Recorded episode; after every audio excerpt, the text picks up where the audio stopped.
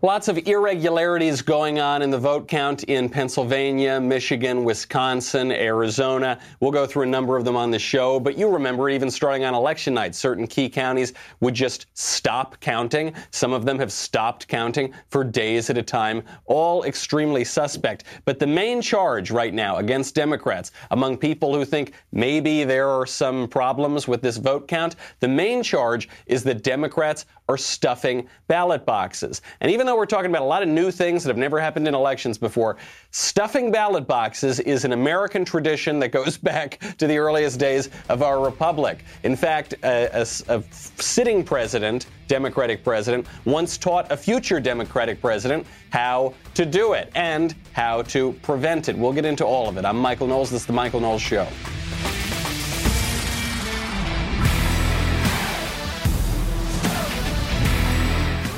Welcome back. My favorite comment from yesterday is from God So Loved, who says, Pollsters, like the news media, are just another propaganda arm of the Democrats. This is true, but it's not true exactly in the way that people might think. The pollsters got this election completely wrong. There is no reason to listen to these pollsters anymore. But pollsters have gotten other elections right, and I'm not saying they're awful, terrible people or anything. I'm not even saying they set out to lie. Maybe some of them do, but, but others don't. The reason that the polls are wrong, the reason that the polls are part of the same propaganda wing as, as the Democrats, is because they're part of the whole progressive system. When progressivism rose up about a century, a little more than a century ago now, I guess, it rose up with the modern university and the social sciences and public opinion polling and statistics, statistics itself re- referring to the state meaning matters of the state, referring to the modern state, the administrative state, the progressive state. All of these things are part of the same system. And so when the system is working very well, they all kind of work well together. But when that system stops reflecting reality, when that system st- starts to break down, then the polling starts to break down too. And I, I, think we are seeing that system begin to crumble. This election is in many ways an attack. A, a, a, that system, that establishment, striking back, trying to preserve itself after Donald Trump swung a sledgehammer into it. And that might, might prevail. Joe Biden, who is the system, he is just the, the face, the avatar of the system, he, he may prevail for a while. I don't know, maybe for a, a long while. But he may not. And I'm very glad that uh, President Trump is fighting back about that. There is so much talk going on. There was so much chatter about what's happening in, in the individual states and in the individual precincts. And if you want to talk very well, especially to your friends in Pennsylvania, Michigan, Wisconsin, you got to get Pure Talk USA. What if there were a company that gave you an amazing deal every single day? That is what you get with Pure Talk, a veteran-run wireless company. Think uh, AT&T, but much, much better. Uh, this company understands what it means to serve. If you're using Verizon, AT&T, T-Mobile, you are overpaying for, for your service. You could get the same coverage for much less. Now, I know you think that I'm saying you could get similar coverage for much less. I'm not saying that. I'm saying you could get the exact same coverage for much, much less. Pure Talk can easily save you over $400 a year. All you need, unlimited talk, text, and 2 gigs of data for just 20 bucks a month. And if you go over on data usage, they don't charge you. They do not charge you. Switching to Pure Talk is the easiest decision you will make today. Grab your phone and you get to keep your number, or you can get great deals on the latest iPhones and Android. Head on over there right now to Pure Talk USA. Grab your phone, dial pound 250, say Michael Knowles, M I C H A E L K N O W L E S. When you do, you'll save 50% off your first month. Dial pound 250 and say keyword Michael Knowles. Pure Talk is simply smarter, wireless. I was reminded of this story. Uh, not a lot of people remember it. That's in one of uh, former President Lyndon Johnson's biographies. Lyndon Johnson was a crook. This guy had been stealing elections since college. He would steal student government elections. Then, when he was a staffer on the Hill, there was a, a club called the Little Congress. This was for congressional staffers. They, they elected a president every year. He stole that election too. This is a meaningless club. Other staffers on the Hill said, Could you believe somebody would steal the presidency of the Little Congress? This guy was a crook. Then in 1941, Lyndon Johnson runs for Senate. He's running against Coke Stevenson in the Democratic primary in Texas. Whoever wins the primary is going to go on and or no, I'm sorry. This was actually he ran against Coke Stevenson about 7 years later. This is 1941, he's running for Senate. And he loses. He loses the 1941 race. because the other guy stuffed the ballot box. So he was uh, friends with Franklin Roosevelt, who was then the president of the United States. And Roosevelt was a, a sort of patron of Lyndon Johnson. And, and, Roosevelt asked to speak to him. And the two men talked about the race. And uh, Franklin Roosevelt said, Lyndon, apparently you Texans haven't learned one of the first things we learned up in New York State, and that is that when the election is over, you have to sit on the ballot boxes. Now, what FDR is saying to Lyndon Johnson is not necessarily corrupt. He's not saying you got to stuff the ballot boxes, but he's saying whatever happens to the ballot box, once the election is over, you got to sit on them so that your opponent can't stuff that ballot box, so that no illegal votes can get in. This is 1941. And then, then in the Senate race uh, between Lyndon Johnson and Coke Stevenson in 1948, Johnson did stuff that ballot box with 202 illegal votes. Uh, this went all the way up to the Supreme Court, but the Supreme Court refused to get involved here. This was a race of uh, 1 million people. Lyndon Johnson won it by 87 votes, and 202 of those votes we now know with certainty were fraudulent in that race.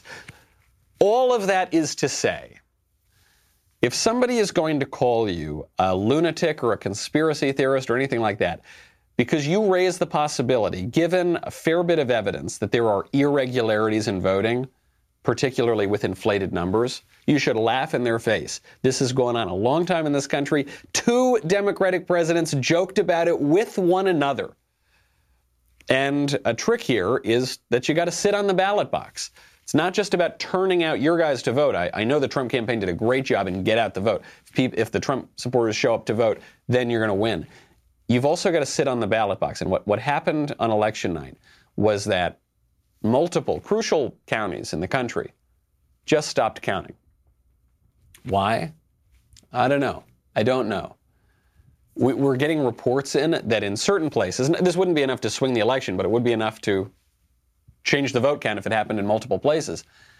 Votes are being reported off by an order of magnitude when people are reporting them. So they've been fixed in some places. How many places have they not been fixed? We know in Georgia there's illegal ballots going on. A Republican poll observer in Georgia saw 53 late absentee ballots illegally added to a stack of on time absentee ballots in Chatham County. And the Republican official says that we will not allow Democrat officials to steal this election from Trump with late illegal ballots.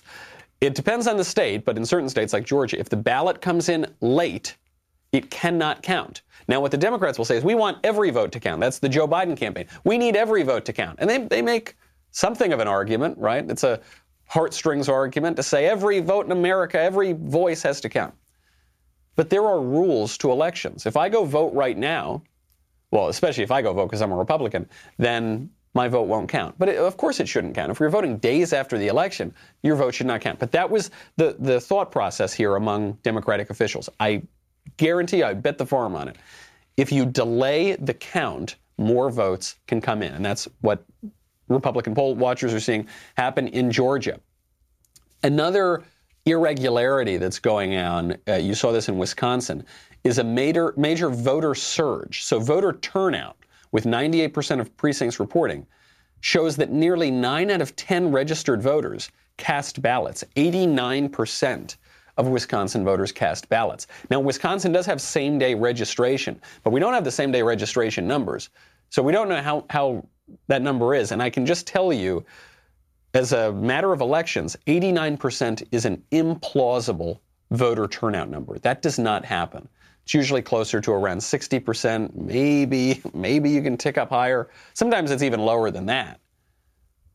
Now we're, we're trying to pretend it's 89%. That is statistically impossible. Now, with same day voter registration, maybe the number is, I don't know, 77, 78%. That is still implausible. Very difficult to believe. Think about this President Trump got something like 5 million extra votes this year than he did in 2016. That doesn't happen in reelection years. Barack Obama got millions fewer votes in 2012 than he did in 2008. President Trump gets something like 5 million more votes, and it's still not enough. Very difficult to believe that. I suppose it could be true, but it's very difficult to believe that. Now, speaking of the poll watchers, at every election, this is why we have election day, by the way, and why voting before election day is not legitimate in, in very narrow circumstances, if you can't leave, if you have an absentee ballot, Perhaps exceptions prove rules, but election day exists for a reason because people try to commit fraud. And in Michigan, the poll watchers are not even being given access to the count. So the reason that both campaigns have poll watchers to make sure people aren't cheating. In, in, in certain parts of Michigan, the Trump campaign poll watchers can't even get in. What's going on there? Very difficult for me to believe that that's a fair count if they're not letting them in. In other places in this country, you saw election officials putting boards up on windows so that the public could not look in and see the vote count. What's going on there? I, I point to these individual irregularities because one of them, if it were just one in isolation, that would not be enough to say there's something illegitimate going on. But when you add them all up, we can only touch on a handful on this show. When you add them all up, you have to start wondering what is going on here. How about skewed election results in Michigan? Also in Michigan, Michigan, crucial state that was going heavily for Trump. Then, you know, you wait a few days and I don't know, something's changing. Now it's more of a Democrat state. The Antrim County Clerk, Sheryl Guy, became aware of skewed results in the unofficial election result tabulations. So early morning, this is yesterday, early morning unofficial result, results showed single digit returns in the presidential race for Donald Trump in townships including Chestonia, Echo, Helena, and Torch Lake with 65 to 80% reporting. So you're telling me there's going to be six or seven votes in those townships for Donald Trump? I don't believe that.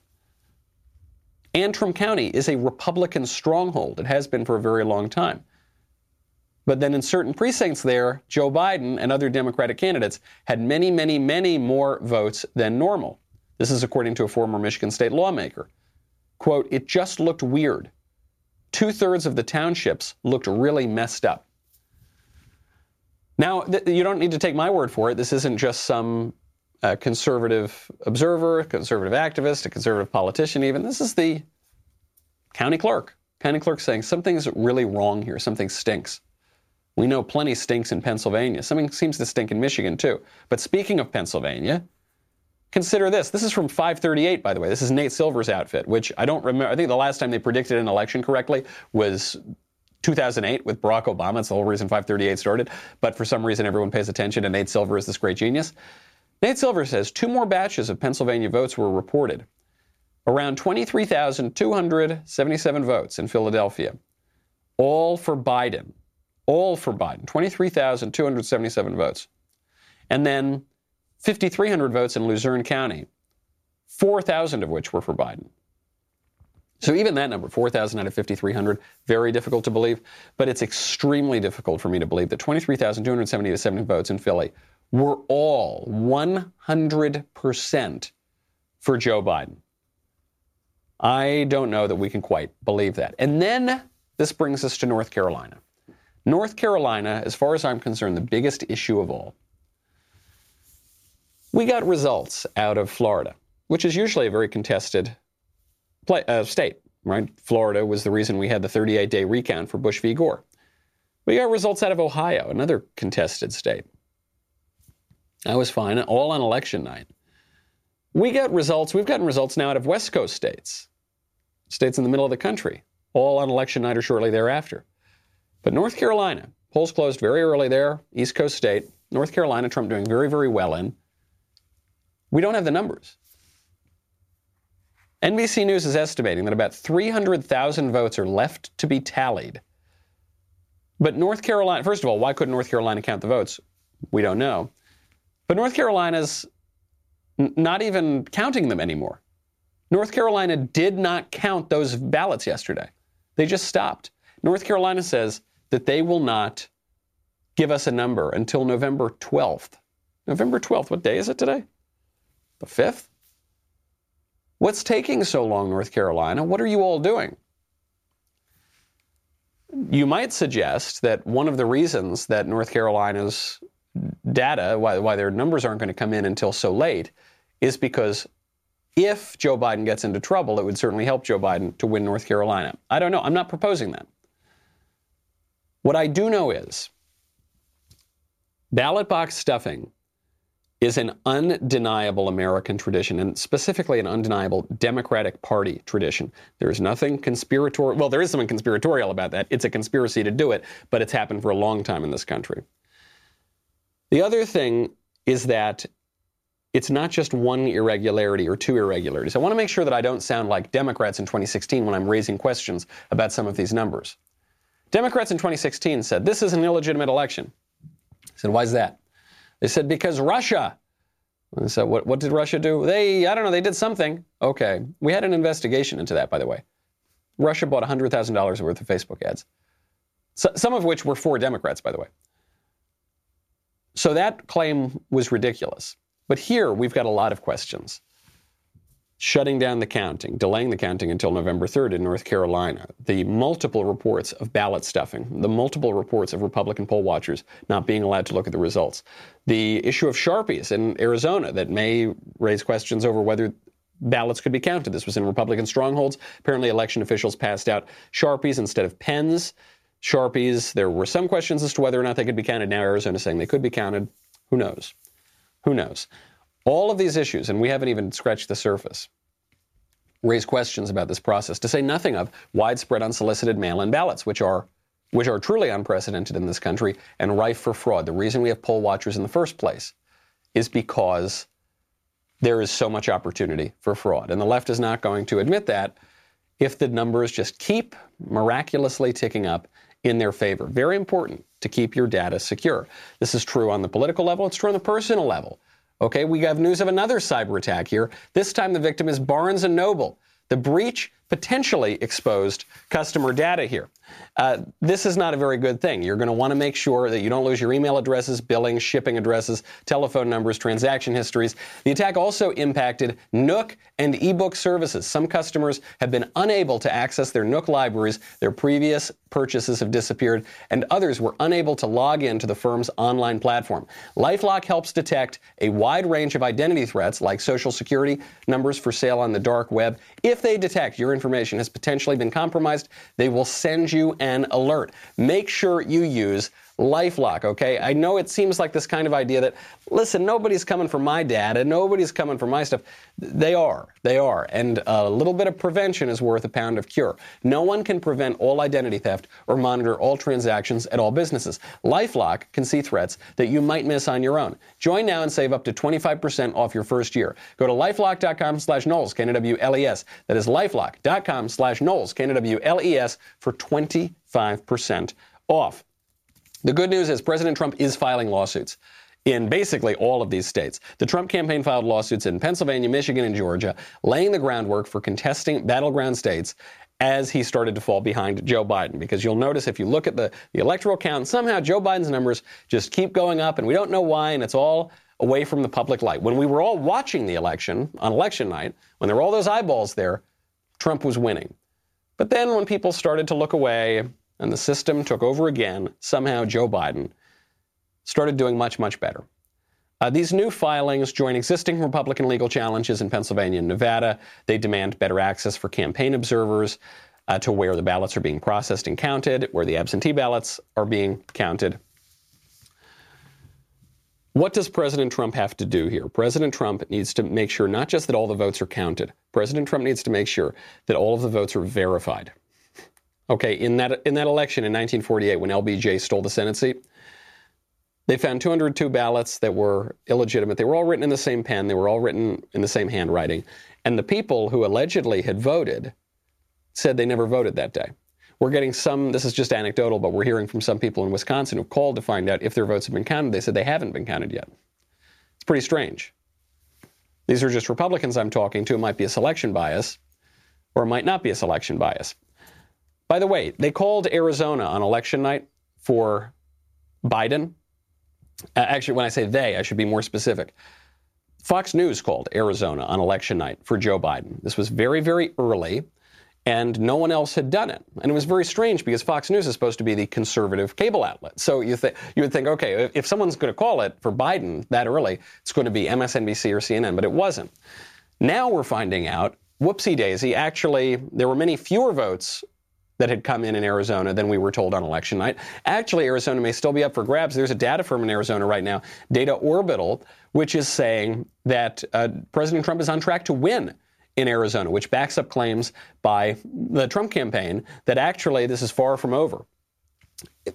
the decision to call Arizona on election night was perplexing to a lot of people because it really set Trump back in terms of the media narrative, and there, there seemed to be no reason for it. It looked like a preposterous and irresponsible call. Why was it? I mean, you actually had hosts and correspondents from that network openly criticizing it on air, saying, "What is going on, guys? What are you doing?" I don't know. I don't. I'm not going to speculate on what's going on over there. But this is a major issue. If you've got even the the ostensibly right-wing cable network now doing more work for the left-wing groups than even the left-wing left-wing networks. You've got protests right now outside of the Maricopa County Elections Office in Arizona, and the protesters are extraordinarily angry about the state being called. A lot of people uh, in the crowd are, are, are, not wearing masks. We're, we're keeping a, a respectful distance, um, but a loud and very boisterous crowd. You'll start hearing them uh, start up here. Actually chanting Fox News sucks.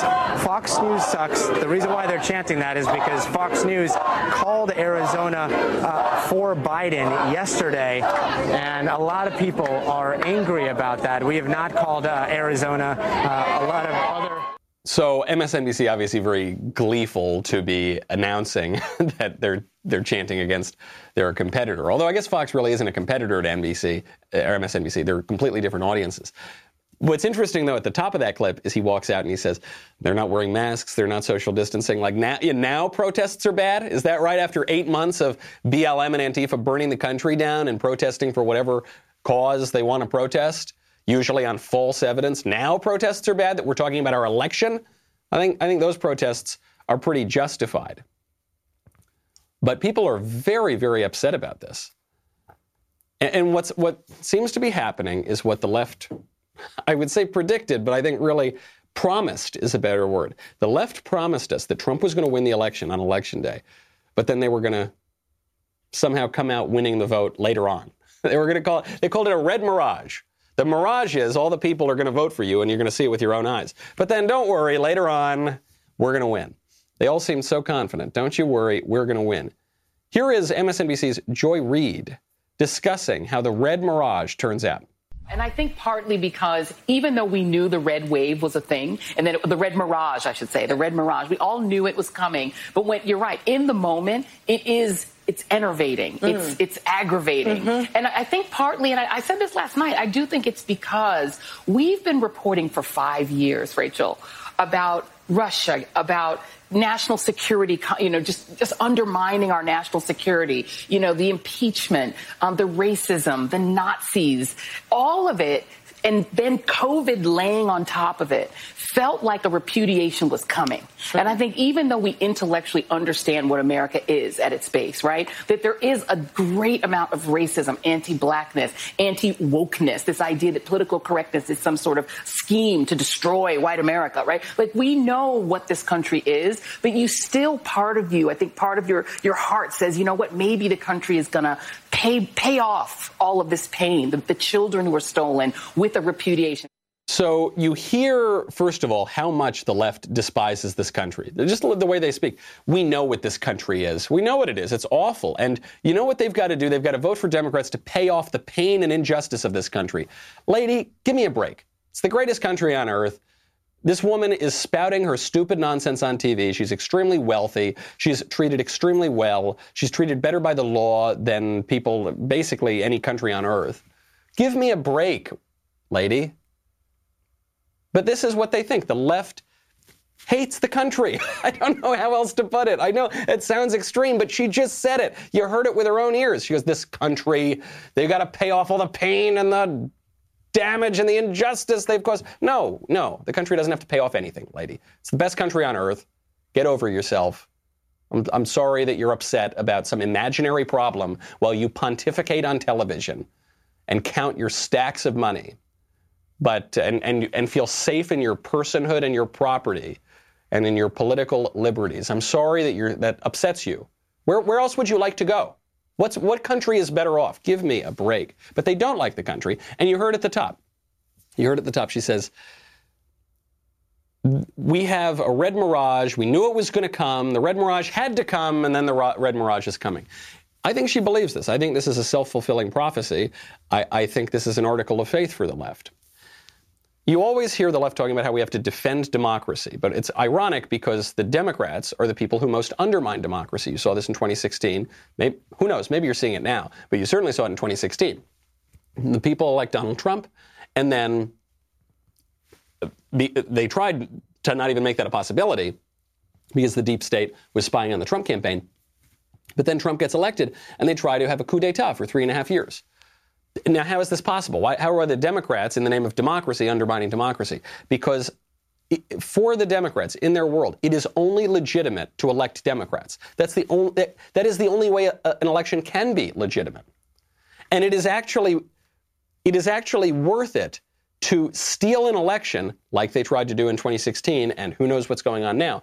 It is worth it, but we, we know for a fact but, that they tried to do it in 2016. It is worth it to try to steal an election in the name of democracy. A stolen election that elects Democrats is more legitimately democratic for Democrats than a legitimate election that elects Republicans. How's that for a tongue twister? But that's how they think about this. And, and what's so crazy to me about the whole thing She's talking about the racism of Trump, the, the, the Russians and the Nazis and all this. The, the, the idea that there are KGB agents and Nazis running around America right now is preposterous, right? I mean, that's a pure fantasy. The idea that Donald Trump is a racist, preposterous, pure fantasy. But this, she says, this is what we know about the country. That's, that's, uh, but now we're seeing, now Joe Biden hopefully will be elected. That's what we, that's what we want to see. And of course, those might be flipped in terms of their fantasies and their reality. The really sad thing about it, though, is, is this whole experience reminded me, getting back to the protests in Arizona, there is no conservative outlet in the legacy media. There is no conservative institution in the political establishment. There's not one in the whole country. And there were some that uh, I certainly thought were conservative. Uh, I used to think were conservative in, I don't know, in the established higher education, in the established even technology, some places, in corporate America, in and of course in the, the legacy news media. I thought, okay, there's one, one or two. No, there's not. There are court jesters in the kingdom of liberalism. There are some conservative institutions that sort of pretend they, pretend to be conservative institutions, but then when push comes to shove and when the leftist hegemony is threatened, they fold they fold up and they play their part and they, they act the fool and they, in, in many ways, legitimize the reigning left wing regime, the liberal regime, by pretending that there's some disagreement here. But there's not. And what President Trump did was he offered, and, and continues to offer, I hope, a legitimate alternative to that. You had essentially one political party in recent decades until Trump. You had a party that basically agreed on foreign policy. Obama's foreign policy was not very much different than George Bush's foreign policy. They basically agreed on global trade. Obama's foreign policy was not really different than Bush's foreign policy or McCain's or Romney's. They basically agree on immigration. Obama's for- immigration policy was not very different than McCain's or Romney's or George Bush's or Bush the first for that matter. They all agreed on these big questions. And then on certain cultural issues, they kind of, they, the conservatives would kind of pretend to disagree, but then they'd just roll over. That's why we've lost all of those issues over the years. There was basically one party. And then Trump comes in, and everyone just focuses on his personality. But what really distinguishes Trump are the issues. He opposed their liberal global trade regime. He opposed their liberal open borders immigration regime. He opposed their liberal administrative state deep state, bureaucracy, whatever you want to call it, governing regime. Just those three things would be enough, such that the system cannot permit him to get elected again. And perhaps the system won't. Who knows? Who knows? There will be legal challenges to this. Maybe Joe Biden won the election outright. Maybe. I guess in that way, the result could be a legitimate result. But what we do know for sure is that this process has been far from it. This process has had so many irregularities. Just the unprecedented, unsolicited, widespread mail in ballots alone are enough to raise questions. But then you find out poll workers, poll watchers not allowed in, numbers getting corrected sometimes, and people catch it. The process itself raises a lot, a lot of questions. Raises my hair, makes it stand on end. Luckily, I have hair though. Did you know that two out of three guys will experience some form of male pattern baldness by the time they're 35? The best way to prevent hair loss is to do something about it while you still have hair left. Prevention is key. Keeps treatments typically take between four to six months to see results, so it is important to act fast. The sooner you start using Keeps, the more hair you will save. Find out why Keeps has more five star reviews than any of its competitors, and more than 100,000 men trust Keeps for their hair loss prevention medication. Keeps treatments start at just $10 per month. Plus, for a limited time, you can get your first month for free. You know that I am not a hulking Adonis necessarily of a man, but I always did well in the lady department. I have always chalked that up to my hair. Make sure that you get to keep the hair that you have. It's a very small investment for a very big payoff. If you're ready to take action and prevent hair loss, go to keeps.com slash Knowles to receive your first month of treatment for free. That is K-E-E-P-S dot com slash Knowles. K-N-O-W-L-E-S. Things have never been crazier over here, folks. Make sure that you subscribe to the Michael Knowles Show YouTube channel. Uh, make sure you head on over, subscribe to Daily Wire. We'll be right back with the mailbag.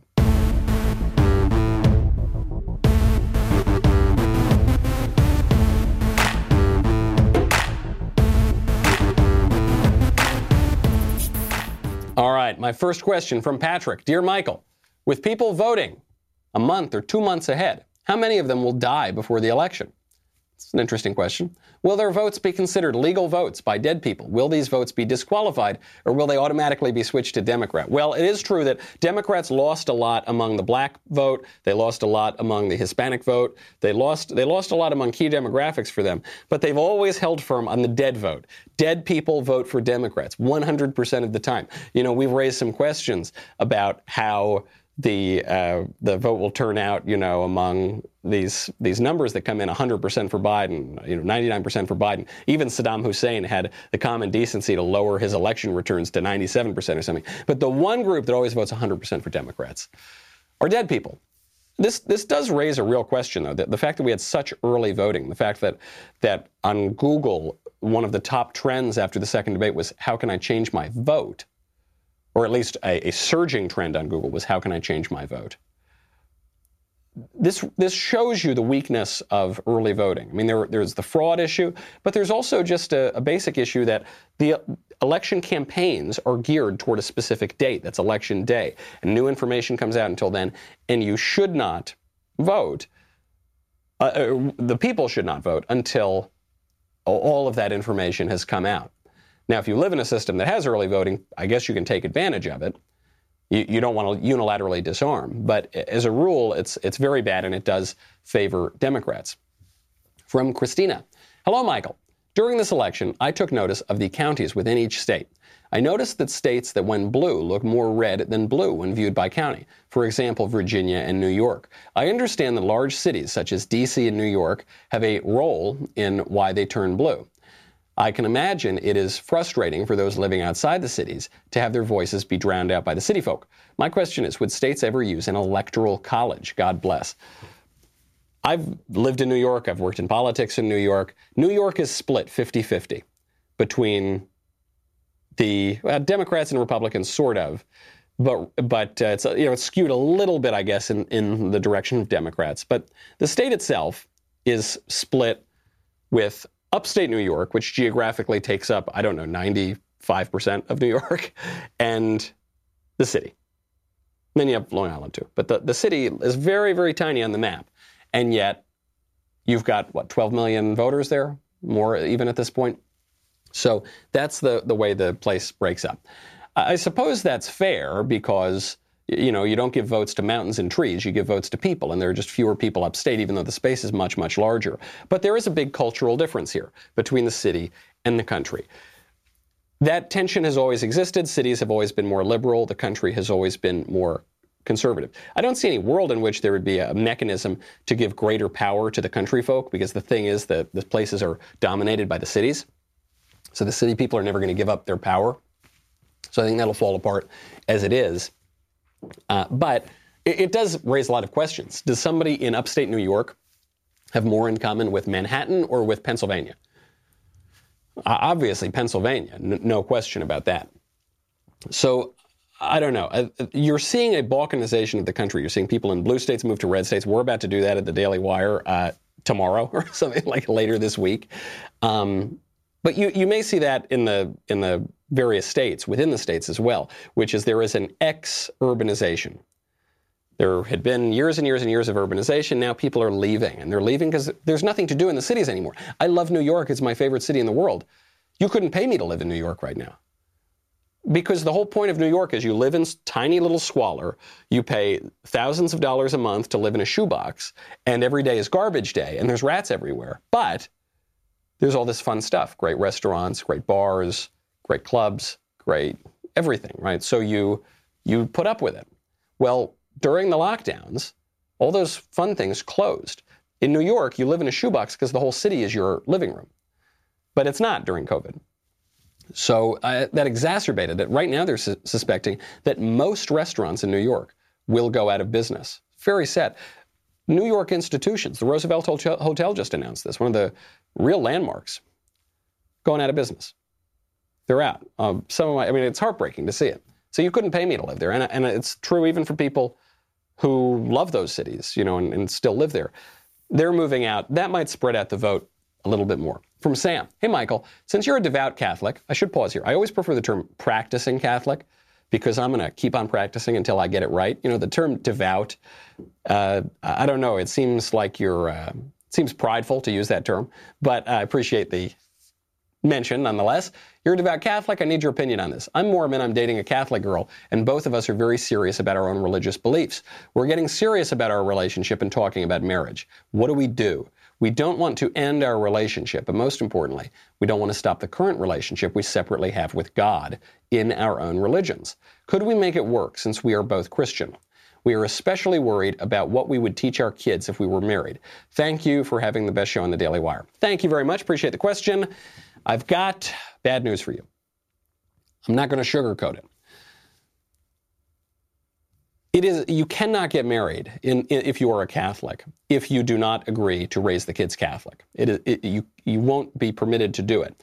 You could get an interfaith dispensation from the bishop to marry outside of the Catholic faith, but only if you agree to raise the children Catholic.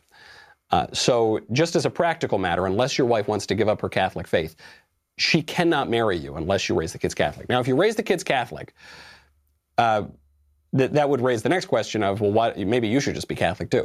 if the whole family is going to be Catholic, uh, be, because it would be very difficult for you to be the head of your household, which presumably you will be, to lead your family if your entire family practices a different faith than you do. There's also regarding the incompatibility of the religions.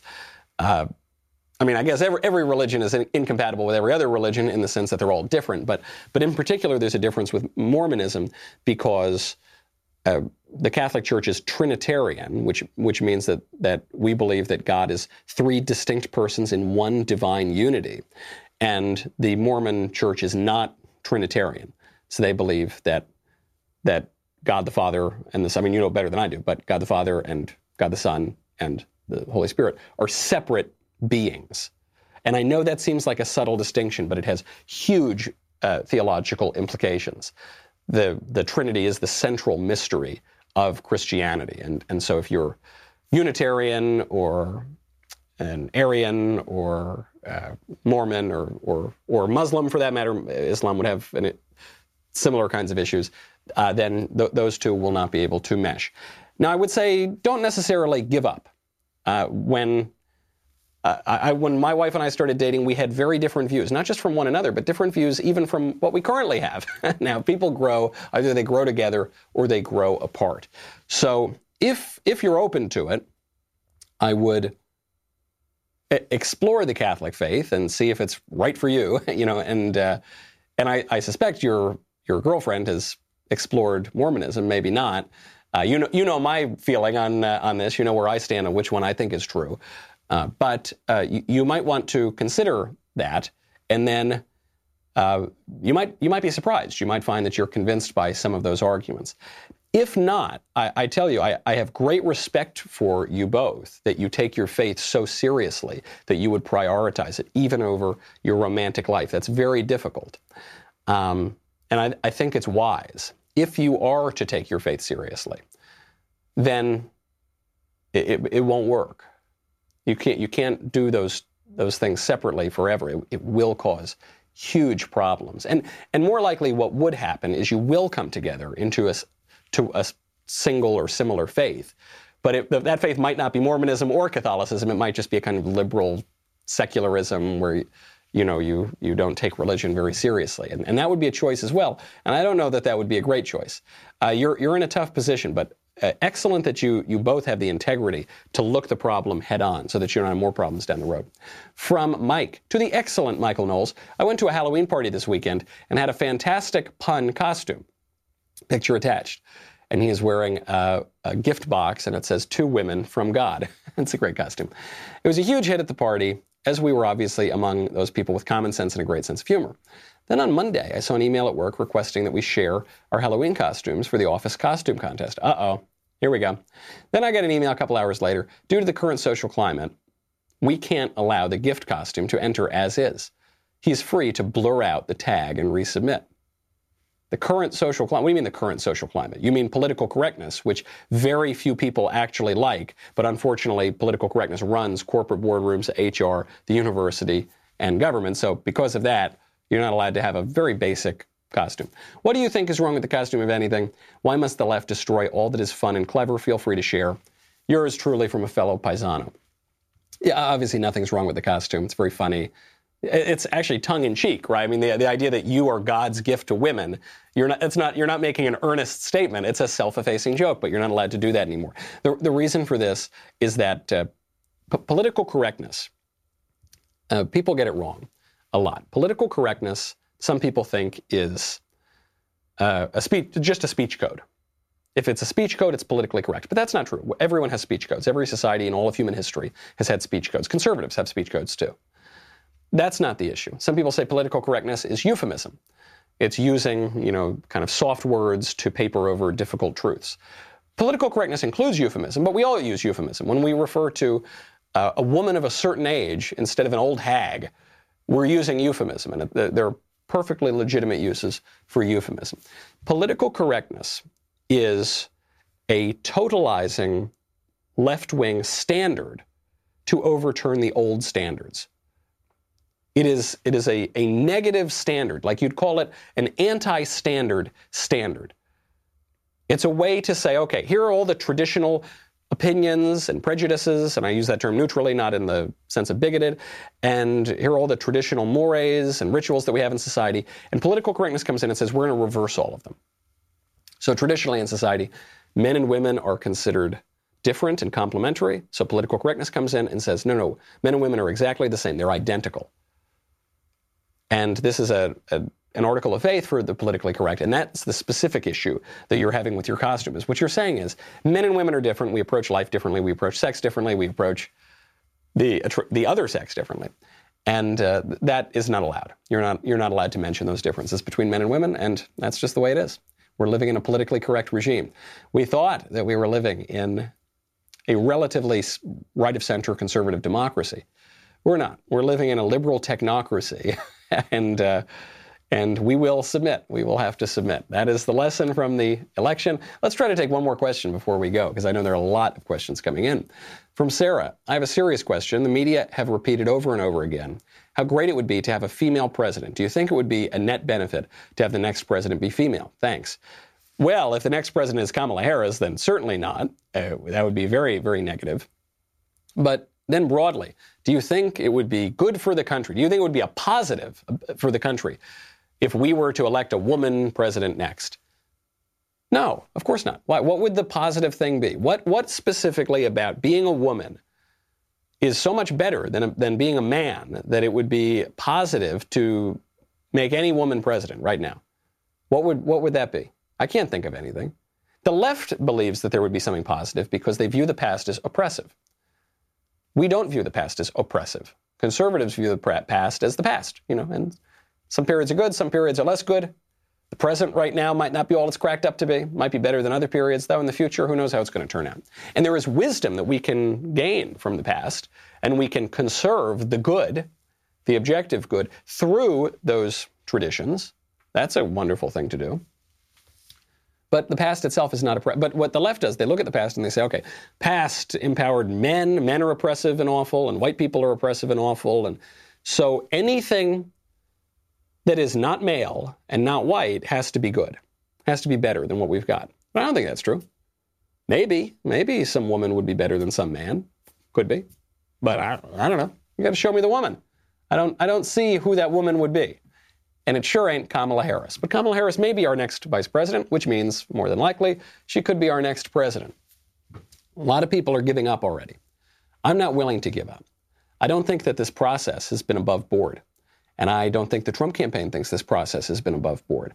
And I think most Republicans would have rolled over right now and given it all up. And fortunately, Trump hasn't done that. And I would strongly encourage the Trump campaign not to give up. Fight this thing tooth and nail this is a travesty what's going on. It's a, an embarrassment to the country what leftists are doing right now, that the greatest democracy in the world can't even conduct its own election because of shenanigans involving mail in ballots and delayed poll numbers. That's disgusting. They should be very ashamed of it, and we shouldn't let them get away with it. No matter how the final count turns out, we cannot let them get away with what they're doing right now. I'm Michael Knowles. This is The Michael Knowles Show. Keep the faith. I'll see you on Monday.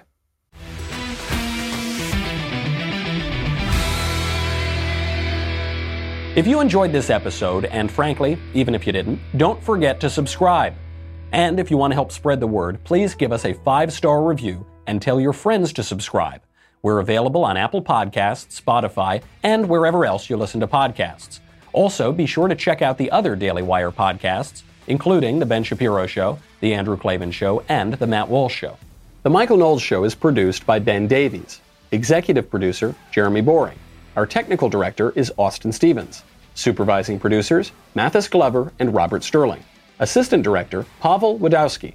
Editor and associate producer, Danny D'Amico. Audio mixer, Robin Fenderson. Hair and makeup, Nika Geneva.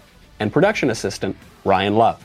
The Michael Knowles Show is a Daily Wire production. Copyright Daily Wire 2020. If you prefer facts over feelings, aren't offended by the brutal truth, and you can still laugh at the insanity filling our national news cycle, well, tune in to The Ben Shapiro Show. We'll get a whole lot of that and much more. See you there.